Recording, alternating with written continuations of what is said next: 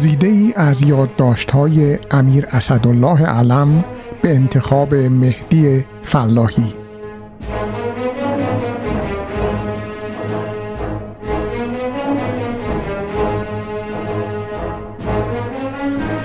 شنبه هفت فروردین 1355 عبدالعظیم ولیان نایب تولیه تازه آستان قدس به اتفاق من و محمد جعفر بهبهانیان معاون من شرفیاب شدیم و بودجه آستان قدس رضوی را به عرض رساندم. در 529 میلیون تومان. شاهنشاه فرمودند سال اولی که امور آستان قدس را به تو سپردم بودجه آن چقدر بود؟ ده سال قبل. عرض کردم 18 میلیون تومان. خنده رضایتی فرمودند و فرمودند آستان قدس باید عظیمتر از این بشود. یکی از دستگاه های مهم مملکتی است. بعد طرح نهایی نقشه نوسازی اطراف حرم متحر را ملاحظه فرمودند و تصویب فرمودند.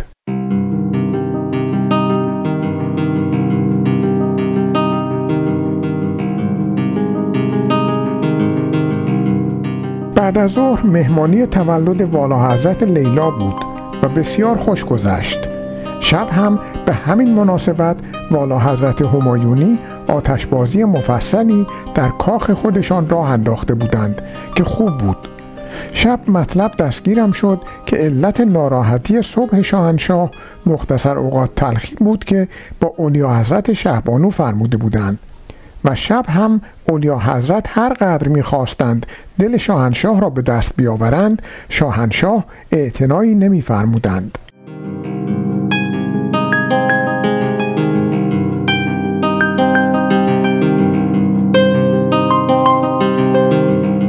دوشنبه 9 فروردین 1355 اولیا حضرت شهبانو مرا احضار فرمودند که با این خانمی که قرار شده بیوگرافی ایشان را بنویسد قدری صحبت کنم.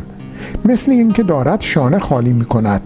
لسلی بلانش یا به عبارت دیگر خانم گرانت از نویسندگان بزرگ زن است ولی در این کار در مانده است. بعد از ظهر یک ساعت با او صحبت کردم. می‌گوید در خصوص اولیا حضرت به اندازه کافی مطلب ندارم.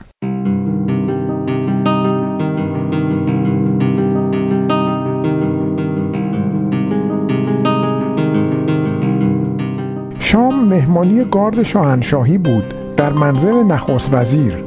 سر شام صحبت از همین خانم شد که بیوگرافی اولیا حضرت را می نویسد من عرض کردم چطور از شاهنشاه قدری در معرفی اولیا حضرت شهبانو با او صحبت بفرمایید؟ فرمودند نه.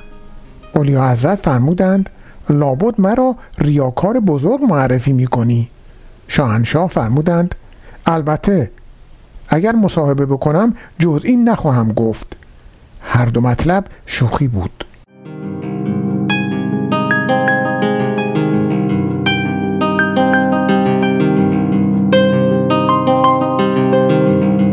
سهشنبه ده و چهارشنبه یازده فروردین 1355 به نازدشت متعلق به خانم و شرکت مربوطه رفتم. بسیار خوب بود. واقعا استراحت کردم.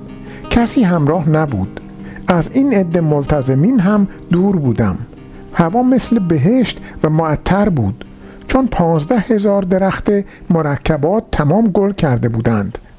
عصر چهارشنبه برگشتم. شاهنشاه خیلی اظهار مرحمت فرمودند. سوال فرمودند وضع ده خانمت چه بود؟ عرض کردم زیر سایه شاهنشاه عالی بود. خوب کار کردند. ولی بیچاره خانم علم را به واسطه سرماخوردگی نتوانستم ببرم. بعد عرض کردم بهتر از آن وضع مردم است که نمی‌توانم حضور شاهنشاه عرض کنم هر سال چقدر بهبود مییابد. در این راه های فرعی موتورسیکلت مثل مورچه در حرکت است. قدری در آن منطقه گردش کردم. همه جا آنتن رادیو در مناظر سر بلند کرده. و این نسل جدید لوس نمی‌داند کشور چه بود و چه شده. فرمودند این مطلب را به تلویزیون حالی کن که این مسائل را باید به مردم تفهیم کنند.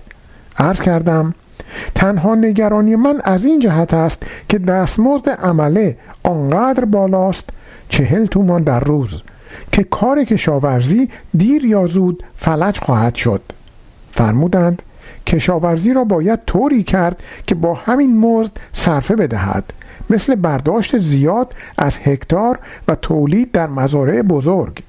عرض کردم این کار خیلی وقت می‌گیرد و باید فکری به زودی برداشت وگرنه صدمه خواهیم دید.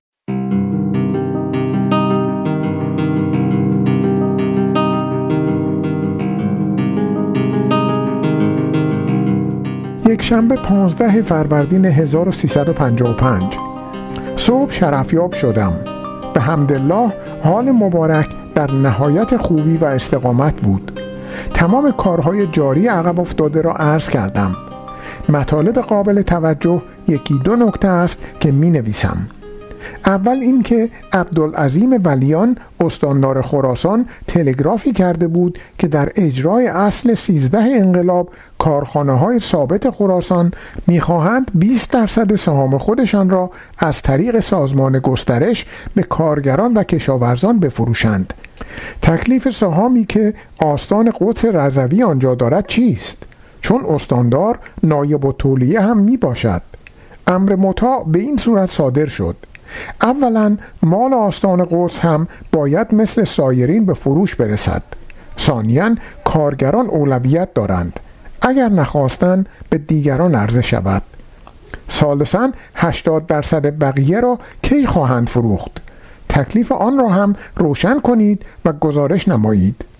از این اوامر قطعی و سریح شاهنشاه و از این علاقه بیخدشه به رفاه مردم آنچنان لذت می‌برم که گویی به بهشت برین می‌رسم.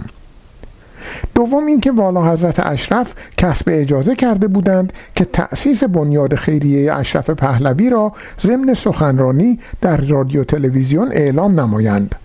فرمودند که کار خیر تازه اگر کار خیری باشد سر و صدا راه انداختن و داد و فریاد ندارد. لازم نیست. سوم این که سرکار فرید خانم هدیه‌ای برای ندیمه خودشان خانم سپهبد هاشمی نژاد خریده و پول آن را که مبلغ قابل توجهی بود به دربار حواله دادند فرمودند خب ناچاریم بدهیم. زندگی درویشی لازمش این است. با لبخند. چه باید کرد؟ بعد من مرخص شدم به کارهای جاری رسیدم. بعد از ظهر شاهنشاه گردش تشریف بردند. من هم با یک دختر آلمانی ملاقات کردم. یک ساعتی خوش گذشت. سر شام در منظر والا حضرت اشرف نرفتم. فقط سر شب حضور والا حضرت رسیدم که راجع به بنیاد ایشان و اوامر شاهنشاه گفتگو کنم.